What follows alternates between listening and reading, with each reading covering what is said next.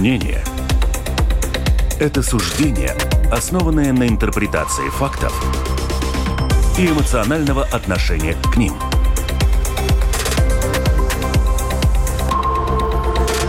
Открытый разговор на Латвийском радио 4.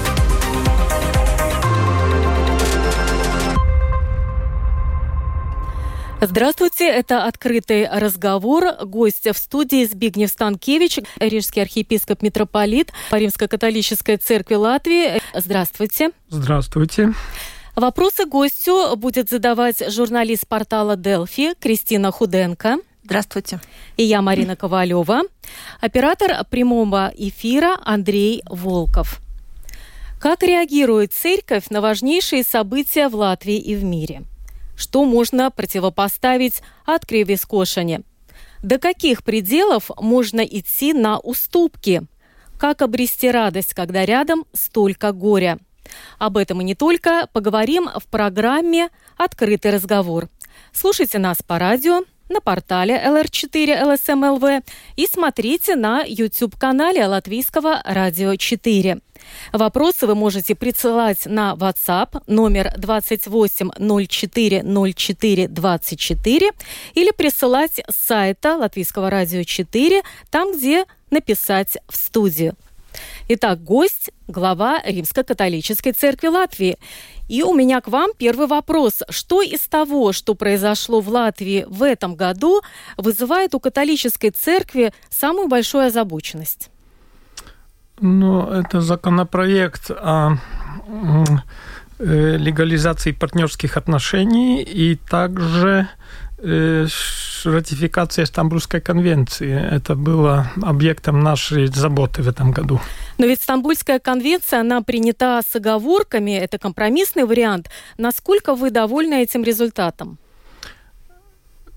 Э, ну, конечно, э, Латвия могла обойтись без ратификации, но то, что мы достигли, и это было благодаря э, большой работе, которая была, была проведена с обществом Латвии, что осознание тех подводных камней и тех опасностей, которые заключены в конвенции, что народ теперь очень многие поняли, и действительно, в последнее время мне не надо было даже вмешиваться в эту дискуссию, потому что я видел, что аргументы все, они уже там воспроизводились и другими э, и журналистами, и видными, я бы сказал, общественными деятелями. И в этом смысле я э, доволен, что да, что эти оговорки были приняты, и что Латвия все-таки ратифицируя эту конвенцию, ясно сказала, что э, пол мы понимаем только в таком смысле, что есть мужской, есть женский, и мы в это не, как бы не входим и не вмешиваемся, что этот гендер понимается только в этом смысле. И это, я бы сказал, большое достижение, потому что отнюдь не ну, не так э, проходила эта ратификация в других странах, там, прежде всего, западных странах. Поэтому, ну, мы добились того, что есть такие предохранительные меры в нашем уже э, этом тексте ратификации относительно конвенции. Кристина? А с другой стороны, вот прямая цель этой Стамбульской конвенции – борьба вот с насилием против женщин, домашним насилием. Насколько вот церковь э, фиксирует, что это большая проблема для Латвии? На тех же исповедях наверняка многие сообщают. Да, ну, конечно, об исповеди мы не говорим, да. что нам на исповеди говорят, но то, что это э, большая проблема в Латвии, да, и это это насилие прежде всего ну, в фамилиях, в семьях, да, э, в семьях проходит. И, конечно, надо делать все возможное, чтобы, ну, чтобы как-то э, преодолеть это. И в этом смысле церковь э, полностью согласна, я бы сказал, с тем, что в заглавии определено этой конвенции, но проблема была в деталях, как есть по-латышски говорят, «Велн слепjas detaļās», черт скрывается э, как бы в деталях, да? Э, поэтому, ну, поэтому тут надо объединять усилия, чтобы решать реальную проблему, а избегать ну, идеологической, то, что Папа Римский Франциск говорит, идеологической колонизации, потому что ну, вот, э, мы поэтому так напряглись, что мы видели опасность идеологической колонизации Латвии с помощью этой конвенции как инструмента этой колонизации. Вы упомянули также э, поправки, которые касаются э, статуса партнерских отношений. На вашем сайте Католис ЛВ опубликована информация о том, что до 5 января можно принять участие в референдуме и затем э, высказать свое мнение по поводу партнерских отношений. Почему вы сочли нужным опубликовать вот это объявление заявление и с разъяснением о том, э, что э, могут нести э, вот эти вот поправки, которые касаются партнерских отношений. Ну, потому что мы должны делать все возможное, чтобы укрепить семью. И согласно учению церкви и согласно откровению Божьему, которое записано в Библии, э, там ясно определено, что Э, семья – это структура, которая, э, в основании которой находится брак, союз мужчины и женщины. И никакие другие комбинации, они не могут ну, не могут быть плодотворными э, в долгосрочной перспективе и нести хорошие плоды для государства. И поэтому мы э, стараемся избегать всего, ну, как бы призываем к тому, чтобы воздерживаться от всего того, что может э, как бы разбавлять понятие брака и ослаблять семью растворять как бы понятие семьи. И поскольку этот законопроект, ну как те, которые очень внимательно э, ознакомливались с ним, говорят, что это такое неудачное copy-paste э, брачного, э, брачной институции, да. Я в свое время в 2019 году выступил с предложением во время передачи «Венц пред Венц» в латвийском телевидении э, э, ввести такое понятие общего домашнего хозяйства. И Э, чтобы избегать ну, вот этого, этой параллели э, с институтом брака. Но как-то это не нашло отклика, и все-таки пошли в направлении вот этого, этих партнерских отношений. Ну и поэтому, поэтому церковь, защищая институт брака, ну, выступает э, с призывом подписаться. Это еще не референдум, это надо собрать подписи, чтобы как бы возбудить этот э, референдум, да, получить, ну, получить законное право провести его.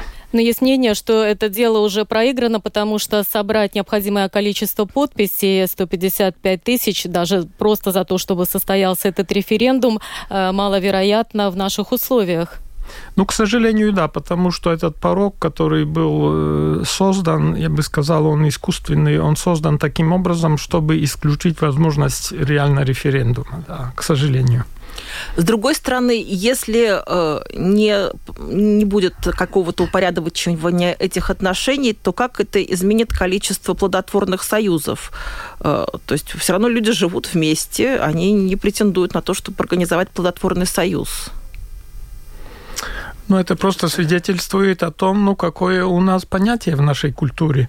Э, даже то, ну, советское время, которое мы критикуем и где было очень много э, отрицательного, там не было действительно свобода была очень ограничена, там была идеологическая колонизация другого типа, но по крайней мере я помню ну, там, где я вырос, э, там, когда если кто-то там жил, начал жить открыто вне брака, то это был большой соблазн, это был большой скандал. Все диву давались, как это такое возможно.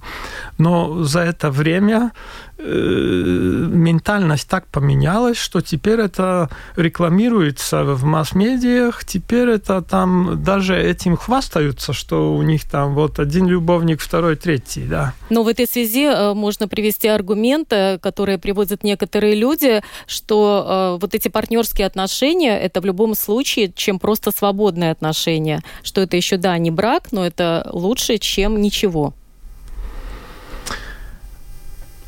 Но, но это все-таки, говорю, неудачная копипейст с браком, да. И поэтому, ну, поэтому раз как бы размывается понятие, понятие брака. Да. Это, наша, это наша точка зрения. Э, довольно острый вопрос пришел э, по WhatsApp. Не сложно ли господину Станкевичу рассуждать о моральных ценностях, браке, полах и так далее на фоне скандалов со священниками, э, педофилами в католической церкви и выплате компенсаций пострадавшим детям?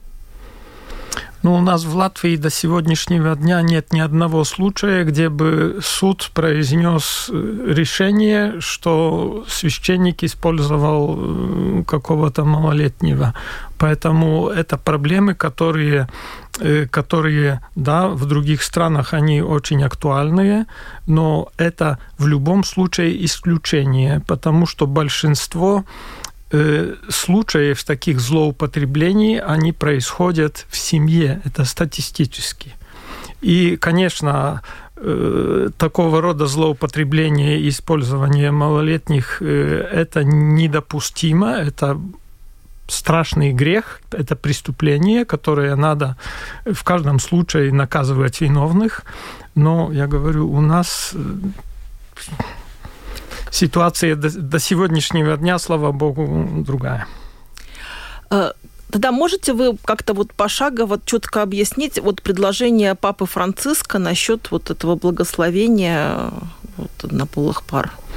Ну, там э, Что это? Докум... Чем это отличает от копипейста, как вы сказали? Да, ну, документ, во-первых, он не только э, насчет однополых э, пар, но он относительно всех так называемых нерегулярных пар, то значит тех, которые не состоят в легальном браке. И смысл этого документа таков, что документ призывает не отвергать никого, в том числе такую ну, пару, скажем, которая приходит, обращаясь к священнослужителю э, и прося помощи Божьей для того, чтобы жить более богоугодной жизнью. И там э, в этом документе четко расписаны те предварительные условия, которые нужны для того, чтобы такое благословение э, просить и получить. Значит, что человек, который признает, что он является нищим перед Богом, что он несовершенен, что он нуждается в помощи Божьей, чтобы как бы очистить свою, свою жизнь, свое поведение и свои отношения, взаимоотношения со своим партнером. И когда он обращается с такой просьбой, тогда священнослужитель приз, ну, призывается к тому, чтобы помолиться за него и поблагословить его, чтобы укрепить то семя доброй воли, которое находится в его сердце. Но это в никоем случае не означает легализации этого союза между ними, этой связи. Это во-первых. И во-вторых, в документе призывается тоже не ни в коем случае не, я бы сказал, формализовать это благословение, в смысле не создавать там каких-то текстов, официальных ритуалов и избегать любых параллелей э, с бракосочетанием, э, с венчанием. Да. Это, это не означает, что этим признается легальность этой связи, и это не, э, не бракосочетание, скажем так.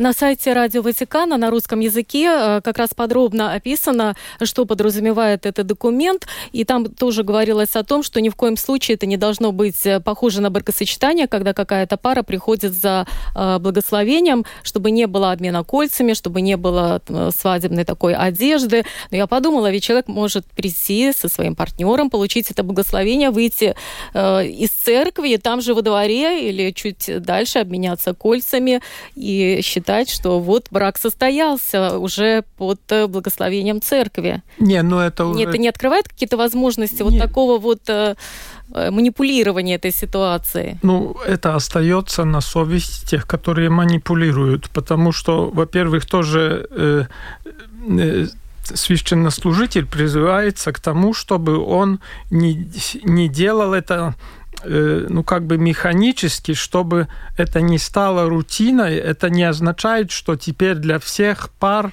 полностью открыта эта возможность. Это, во-первых, что священнослужитель все-таки должен, ну, как бы смотреть в оба и и пытаться понять, какова ситуация. Это во-первых. Но, во-вторых, Э, там говорится, что мы не судьи, мы не призваны к тому, чтобы, э, ну что ли, делать экзамен этой паре. Э, конечно, эта пара, она должна знать предварительные условия, что если она приходит, то значит она признает, что она нуждается в обращении, в покаянии, в Божьей благодати, в Божьей помощи для того, чтобы жить более угодно, богоугодной жизнью. Но, конечно, возможность манипуляции существует, но оно остается тогда на совести тех, которые приходят.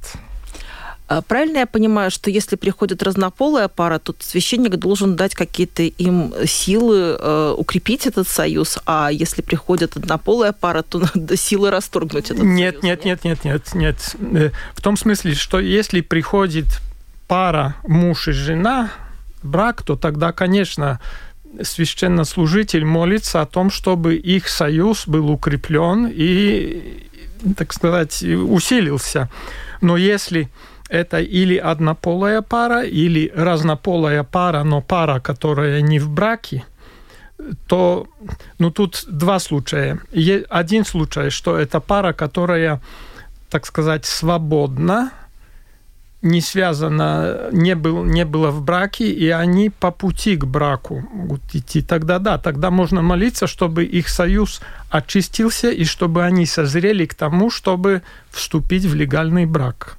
В этом смысле тут можно так молиться, но если это пара, которая, ну скажем, кто-то бросил свою жену или своего мужа, и теперь они сожительствуют просто так, ну тогда молиться, чтобы его жизнь упорядочилась, чтобы его жизнь, чтобы он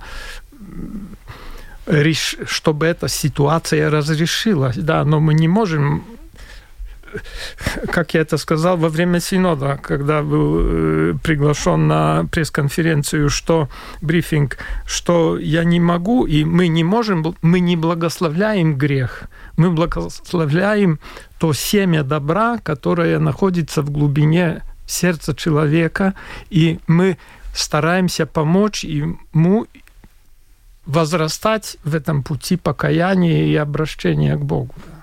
Вернемся к событиям в Латвии. Э, как мне кажется, одна из э, самых настораживающих тенденций этого года – это вот это движение от Кривоски от Кревиску.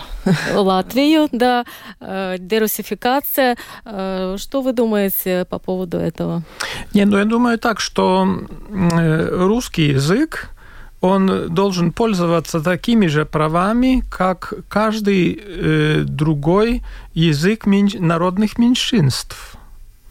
Но просто в советское время он был привилегирован. Я сам 12 лет проработал инженером, и официальным языком на моей работе все документы писались на русском. Ну, конечно, это я бы сказал, в сегодняшней ситуации это ненормально. Государственный язык это латышский. Это единственное место, где латыши могут развивать свой язык, сохранять его и, так сказать, проявлять свою культуру.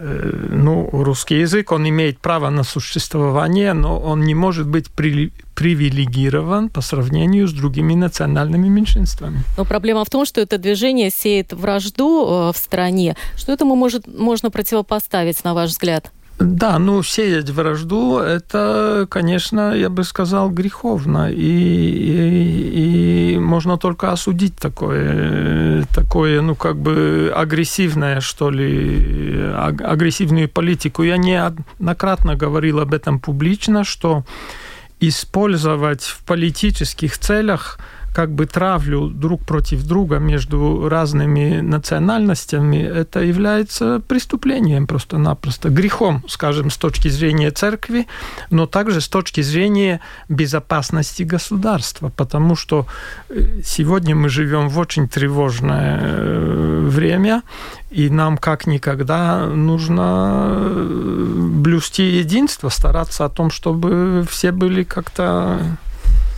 смотрели в одном направлении. У меня маленькая ремарка по предыдущему. Э, с точки зрения латышского языка, вот э, русский язык звучит как свешвалода, это чужой язык. Да. И получается, что вот мы тут делали материал, например, что запретили э, в, в детских садах и школах, сказали, что будет Зима Светкувец, это а не Дед Мороз, потому что мероприятия нельзя проводить на чужом языке. Но с точки зрения да. этих детей, для них это родной язык, русский mm-hmm. язык, а им говорят, это свеш Волода. Вот. И ну, это как бы ремарка такая. А в целом я хотела вопрос такой задать. Вот как вообще в, в ситуации, когда мир стал очень делиться на своих и чужих, как сохранять какую-то человечность? Потому что когда ты видишь, например, что там в Беларуси эти вот беженцы, они замерзают в снегах, э, понятно, что это атака со стороны гибрид, гибридная, со стороны Лукашенко и так далее, но это же люди. И как вот не потерять в снегах э, людей, когда вот так вот все происходит? Ну, я так стараюсь следить за событиями, и э, я там теперь не помню так э, ту цифру, которая была названа, сколько там пыталось э, перейти нашу границу латвийскую, Латвии, но там было сказано, если не ошибаюсь, что где-то 400, более 400 человек получила визу по гуманным соображениям что каждый случай надо исследовать индивидуально, и, конечно, надо поступать по-человечески. Но мы не можем открыть границы Латвии, так как это в свое время госпожа канцлер сказала «Willkommen und wir schaffen das». Ну, что мы приветствуем всех, и мы с этим справимся, открываем границы, миллион приходит, Большинство из них это мужчины в призывном возрасте, в возрасте там от 20 до 35 лет. И что с этим потом делать? А потом начинаются теракты. Да? Э, поэтому ну, задача государственной власти прежде всего заботиться о своих гражданах и о, э, блюсти безопасность собственной страны, и по мере возможности, конечно, быть открытыми и принимать тех, которые являются беженцами, но истинными беженцами, а не ну, а не теми, которые просто приезжают сюда с какими-то другими побуждениями. Также я хотел... Открытый разговор на Латвийском радио 4. Напоминаю, что сегодня гость студии Збигнев Станкевич, рижский архиепископ митрополит Римско-католической церкви Латвии. Вопросы гостю а, задает журналист портала Делфи Кристина Худенко и я, Марина Ковалева. Свои вопросы вы можете присылать на WhatsApp номер 28040424 или с сайта Латвийского радио 4 ЛСМ, там, где написать в студию. А мы продолжаем наш разговор и уже постепенно перешли к международной э, повестке, этим событиям, которые Э, как сейчас говорят, одна из э, тенденций, что все замороженные конфликты постепенно размораживаются, что прогнозируют в следующем году ухудшится ситуация в Африке, где как раз-таки достаточно много христиан, и э, христианское паство расширяется именно за счет африканских стран. Но мы сейчас говорим и о событиях в Украине, это откуда пошло крещение Руси. Мы знаем, что сейчас э, идет война на земле, где родился э, Христос, э, теракт на святой земле. Вот с точки зрения духовности, это совпадение или какая-то закономерность? Ну, к сожалению, история показывает, что наподобие того, как происходят в сейсмически активных зонах, происходят извержения вулканов.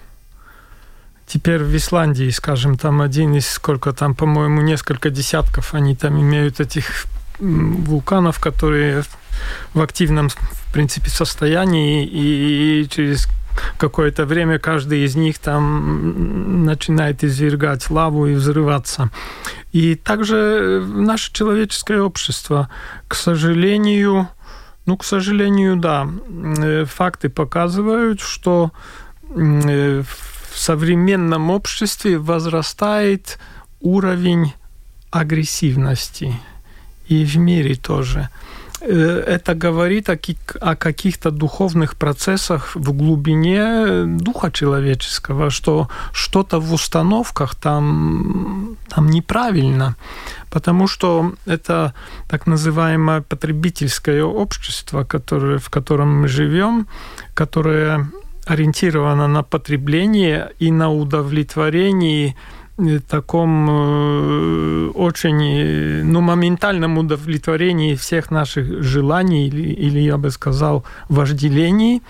Но это приводит к тому, что интересы сталкиваются, потому что другие тоже хотят так жить, и тогда потому что невозможно чтобы все так жили.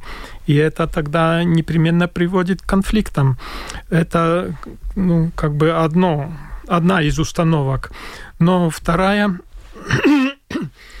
то, что происходит, ну, скажем, на, э, в арабском мире, в, в ислам, в мусульманском мире происходит, да и не только. Мы это видим, видим, собственно, тоже и в России теперь в связи с войной в Украине, что происходит инструментализация религии, что религия используется в политических целях, а это, собственно, тоже преступление. Это тяжкий грех, потому что религия, она по своей сути направлена на то, чтобы нести мир между людьми. И если ее используют, используют для поощрения войны, это совершенно как бы Э, ну, несовместимо с ее сутью. Э, кстати, сейчас э, в интернете можно посмотреть фильм Александра Сакурова «Сказка», который, кстати, запрещен, не получил прокатное удостоверение в России, но там идея в том, что Гитлер, Сталин, Муссолини и Черчилль, они оказываются на небесах и ждут, когда Господь, Отец, отворит им дверь и решит их участь. И интересно, что вместе с ними в этом пространстве находится Иисус э, Христос, который также ждет, когда его э, вызовет э, к себе Бог Отец. Там видны буквально миллионы человеческих душ, которые были загублены этими диктаторами. Состоялось обсуждение этого фильма. У меня есть один вопрос, который задавали там э, Александру Сакурову, режиссеру, э, почему он поместил Иисуса Христа вместе с ними, вот в этом пространстве, вместе с этими диктаторами. Были такие мнения, например, от нашего Нобелевского лауреата премии мира Муратова, что все деспотичные режимы берут Бога на аутсорсинг. А Александр Сакуров сам задает вопрос. Мне хотелось бы, чтобы вы его ответили на этот вопрос. Зачем была нужна эта жертва, если уже после нее происходит происходят вот такие войны? Ну, потому что э, Бог не лишает человека свободы, свободы выбора. И человек всегда может избрать добро и может избрать зло. И, к сожалению, ну, в современном мире, поскольку мы подвержены так называемому процессу глобализации, и социальные сети, интернет, теперь моментально все разносится, любая информация, и тоже и ложные идеологии, то, то, что я уже коснулся, идеологическая колонизация. Эта колонизация, она имеет очень она многоликая. Скажем, в исламском мире это когда говорят, что да, это джихад, священная война против неверных, там всех можно убивать, да, и резать, которые э, не принимают нашу религию и инструментализация религии ну, в исламском мире, в западном мире опять э, э, потребительское отношение к жизни и, собственно, желание контролировать все, контролировать всю реальность, контролировать тоже все-таки человеческое общество, несмотря на индивидуальную свободу, а все, что не, поддает, не поддается контролю, а сверхъестественный мир или мир религии, божественный мир, он не поддается контролю, потому и поэтому его от, э, от как бы э, ставят на бок и игнорируют. Это, мол, твоя частное дело, индивидуальное дело, и на публич... в публичной сфере ты вообще не э, свои убеждения как бы не можешь даже тогда проявить. А можете объяснить, что такое священная война? Вот этим понятием в последнее время часто играют. И в каких случаях она может быть вот а, акцептирована с точки зрения церкви? Э, не, ну, церковь, она, христианская церковь, она не не пацифистская. Она говорит о том, что надо делать все возможное, чтобы избежать войны. Э, но она допускает возможность э, законной защиты. В том смысле, что если на тебя нападают, и ты исчерпал все возможности решить конфликт э, ну, как бы отразить э, э, нападающего мирным, мирными средствами, тогда ты имеешь право защищаться. Но в этом же получается и опасность. Мы видим, что под флагом защиты каких-то ценностей, прежде всего христианских ценностей, и была начата война в Украине, по большому счету. Ну, это инструментализация, потому что в Украине, ну, там вообще очень интересно, я над этим задумывался, ну, потому что там говорится, ну, со стороны России утверждают, на нас напали. Думаю, подожди, ну как это возможно? Какой абсурд? Ну, потому что вначале отрезали Крым, собственно, оккупировали Крым, потом Донбасс, потом Луганск, инкорпорировали это в территорию России, и потом, когда украинцы, украинцы хотят все-таки ну, сохранить свою территориальную целостность, говорят, нет, это уже Россия, это на нас теперь нападают. Ну, собственно, такая логика. А как церковь может противостоять вот того, чтобы политики ее не использовали? Вот как? Что должны выходить э, священники э, на улице противостоять этому? Э, или что? Не, ну как, просто... Какой путь решения вот этой Не, ну просто проблемы? следовать своим путем, просто проповедовать Евангелие, а не, а не идеологию. Но теперь это уже поворачивается так, что напали на наши ценности, и мы забираем вот эти земли, чтобы спасти ценности хотя бы там. Ну, это агрессия. Нет, ну, это агрессия. Это агрессия. Это демагогия все-таки. Это демагогия. Потому что, ну, Бог, он никогда не действует насиль... насильственным образом. Он э, уважает свободу человека и позволяет ему делать выборы, даже если они ложные. Э, вопрос э, пришел от наших э, слушателей. Что делают политики Латвии неправильно, по мнению католической церкви, кроме Стамбульской конвенции? Ну, одна большая ошибка это, это то, что религию как бы удалили из школ.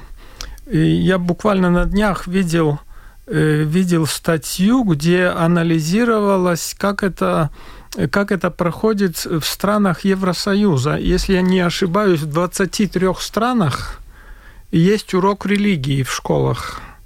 И в этих наиболее секуляризированных тоже западных странах практически я могу это найти. И там по каждой стране есть анализ. Там, да, в некоторых это в руках церкви, в некоторых это это христианство, в некоторых это э, история религии, но в любом случае есть как бы образование вот в этой религиозной сфере. В Латвии теперь это все, все удалено совершенно. И поэтому, когда э, мне приходилось порой там говорить с каким-то абсолвентом, ну, э, тем, кто, э, тот, кто закончил школу, я вижу ноль информации. Он вообще ничего не понимает в этой сфере. И это, э, ну, это большая потеря. А ведь одно время давали выбор между этикой и вот христианскими какими-то началами. Да, да, как, насколько пользовалась популярностью это и, и как сейчас? К это? сожалению, там, э, по-моему, там было, где-то я видел статистику, то ли 14, то ли 18 процентов. Но это тоже очень обусловлено тем, что э, масс-медии и вообще отношение к этому было, ну вот, мол, это такая колонизация, это э, религиозная своего рода, что, мол, мы хотим оставить своему ребенку свободу выбора. И поэтому даже христианские семьи, многие, я так понял, они посылали на этику. Но это просто свидетельствует о том, что с одной стороны еще постсоветский синдром, когда говорилось, что религия это все плохо, это отсталость, это э, э, антинаучно, но потом на, на это наслоилось это агрессивное, как бы секулярное, секулярное отношение, которое пришло уже с западного мира, что, мол, нет, религия – это частное дело каждого, это нельзя э, нельзя как-то э, публично о ней высказываться и тому подобное. Но секулярное преподавание религии было бы лучше, на ваш взгляд, если с точки зрения культуры, истории? Да, хотя бы так, хотя бы да. так, да. Потому что у нас просто исключили это все, и сколько я пытался и с министрами образования, и как-то на официальном уровне об этом э, говорить и что-то делать, ну просто реакция такая, полный блок. Ну, э, понятно, роль э, масс-медиа в том, что, возможно, неверующих людей становится больше, но, возможно, одно из решений – это увеличить мощности масс-медиа христианских. Мы знаем, в Латвии э, есть радио Мария, которое на разных языках вещает, есть радио Ватикана, но, может быть, этого недостаточно, и каких-то журналов, которые в приходах. Ну, недостаточно, да, но только, видите, проблема в том, что в средствах, потому что радио ну, они, скажем, есть это латвийское радио, которое финансируется, да, оно получает финансирование. Радио Мария, скажем, оно финансируется только слушателями. И, и у нас такое, ну, я бы сказать, такая политика, что э, мы не даем реклам, и поэтому ну, не, не получаем ничего. Но когда мы говорим, э, что все хотят мира, я почему э, упомянула тоже Радио Мария, э, что каждый из нас может внести какую-то лепту в это общее дело. И Радио Мария с осени этого года вело новую практику. Это единая общая молитва раз в месяц, если не ошибаюсь, за благополучие, за мир в Латвии. Вот расскажите да. об этом.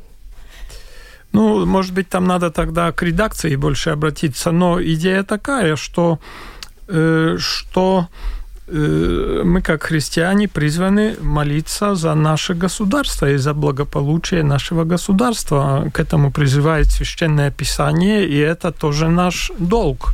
И, во-первых, мы в рамках одной конфессии, но тогда, когда мы создавали Радио Мария, у меня Э, позиция была очень четкая, что это радио должно быть, должно быть открытым тоже для других конфессий. И мы приглашали и приглашаем представителей других конфессий, чтобы они тоже там могли ну, свое послание, так сказать, э, э, высказать и и поделиться тем, что, что у них есть хорошего. И также ну вот, в этом году Э, в январе, когда э, была неделя молитва о единстве христиан, тогда мы пригласили все христиан всех конфессий Э, в церковь Святого Альберта, чтобы молиться вместе. И в следующем году планируем делать то же самое. А, кстати, о всеобщей молитве, о единстве христиан здесь в Латвии. А, как вы относитесь к тому, что сейчас а, покинет пост главы лютеранской церкви Янис Ванакс, который, на мой взгляд, очень э, смелый э, пастырь. Он выступал, я не забуду, как в один из государственных праздников не побоялся сказать, что население Латвии, жители Латвии похожи на общипанную курицу, и призывал правительство оставить хоть что-то, он э, консервативных достаточно взглядов э, и противостоял какому-то излишнему либерализму в церкви. Вот с его уходом, как вы думаете, будет ли легче или труднее представителям всех христианских э, конфессий здесь, в Латвии, защищать библейские ценности? Я надеюсь, что мы будем продолжать сотрудничать так, как и прежде, потому что остальные лютеранские епископы, и, очевидно, один из них станет архиепископом, ну, они идут ногу в ногу с архиепископом Янисом, и с ними у нас тоже хорошие отношения, и мы понимаем друг друга. У нас э, э, в отношении ценностей э, мы, мы едины, да. И как найти мир, когда рядом столько горя? Ну, для неверующих это труднее. Их единственная поддержка – это их я бы сказал, внутренний мир и их семья. Поэтому вот здесь очень большое значение семьи, потому что семья, она имеет определенную, ну, как бы определенный ресурс, чтобы э, чтобы выдержать во время бури. Да, это как такая пристань мира э, в нашем бурном, в наше бурное время. Ну а для верующего человека это, конечно, это, конечно, возложить упование в Боге. И девиз, мой епископский девиз, это «Господь, крепость моя». Это первые слова Моисея, когда избранный народ э, перешел Красное море и был избавлен от э, руки египтян. Э, наш слушатель Владимир э, как раз задает вопрос, э, что является главной целью вашей деятельности? Ну, во время как это называется, хиротония, а потом а возведение на престол, это ингресс по-латышски.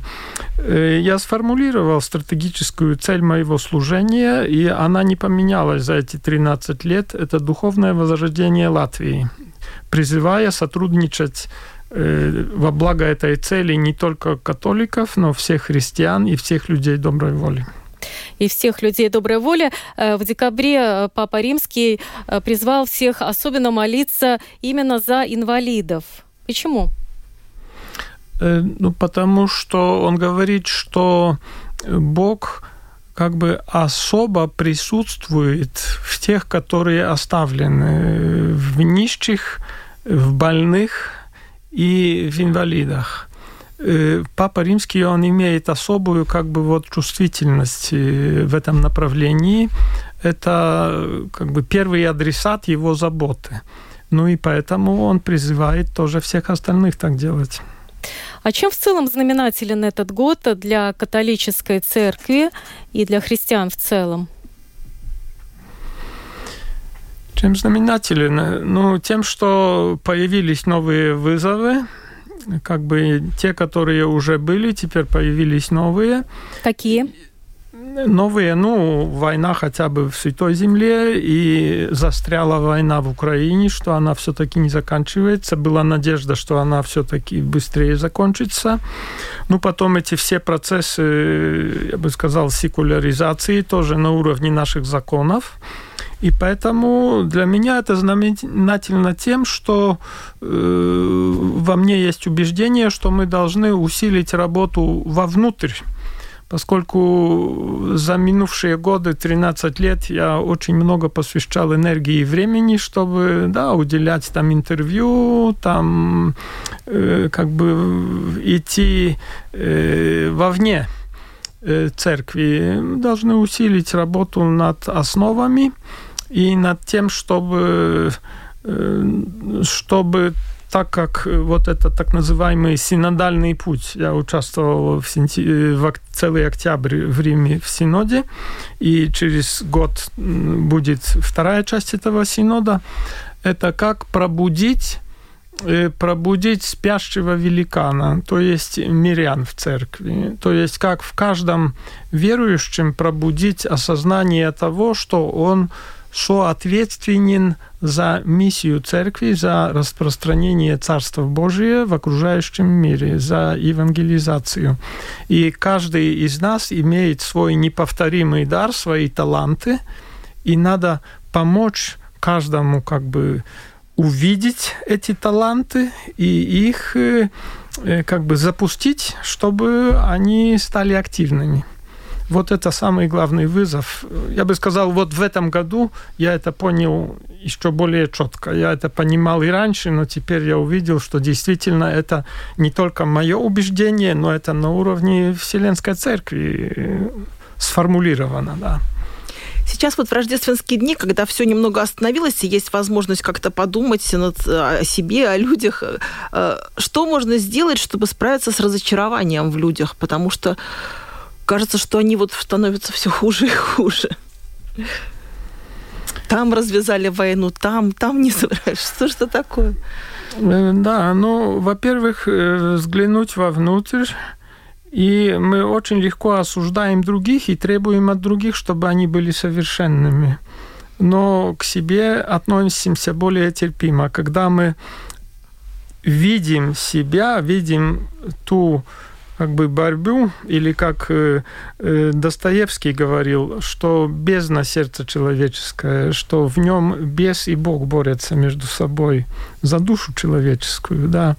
И когда осознаешь свои границы и свою, свое несовершенство, э, тогда начинаешь более терпимо относиться тоже к другим и стараешься видеть я бы назвал так, голубой огонек, который горит внутри каждого человека. Где-то в глубине, в глубине. Это все-таки жажда быть любимым, жажда любить и жажда э, творить благо вокруг себя. Это нелегко, но это возможно. Даже в совершенных тиранах он гори, горит, вот, например. Да, даже совершенные тираны, там где-то что-то есть. Мне говорили, не говорили, я читал, что даже у Сталина там были какие момент, какие-то моменты, когда кто-то там к нему пришел, и он все-таки его, э, ну, имел другое мнение, чем он, и он все-таки как-то как-то не, не был до конца тираном в тот момент. Ну, как Иисус говорит, не судите и не будете судимы. Лучше воздержаться от и накануне светлого праздника Рождества Христова, что бы вы хотели пожелать э, э, всем нашим слушателям и зрителям? Э, я хочу пожелать словами Евангелия от Иоанна, где говорится, что в начале было Слово, и через него все через него начало быть, из него ничто не начало быть. В нем была жизнь, и жизнь была свет человеков. Значит, это слово, которым создан мир, в котором создан мир, и которое удерживает мир в существовании, в том числе каждого из нас здесь в сей момент тоже, и каждого слушателя, что это слово, оно стало видимым э, в облике этого беззащитного ребенка Иисуса, и что через личность Иисуса мы имеем общение, мы имеем доступ к божественному миру. И я желаю каждому из слушателей, чтобы э, вы и мы воспользовались этой возможностью во время праздника Рождества, когда Э, когда эта граница между невидимым миром и видимым становится как бы особенно тонкой, чтобы мы открылись на присутствие того слова, которое создало мир и которое удерживает нас в существовании, чтобы оно преобразило наше сердце, наши мысли, чтобы вселило в нас надежду и помогло нам э, осуществить то призвание, которое каждому в плане Божьем предусмотрено, и помогли тоже другим это сделать. Спасибо. Это был э, Збигнев Станкевич, рижский архиепископ митрополит Римско-католической церкви Латвии. Спасибо за участие в программе Кристине Худенко, журналист портала Делфи. За операторским пультом был Андрей Волков. Программу провела Марина Ковалева, продюсер Валентина Артеменко. Спасибо и всего доброго. Спасибо.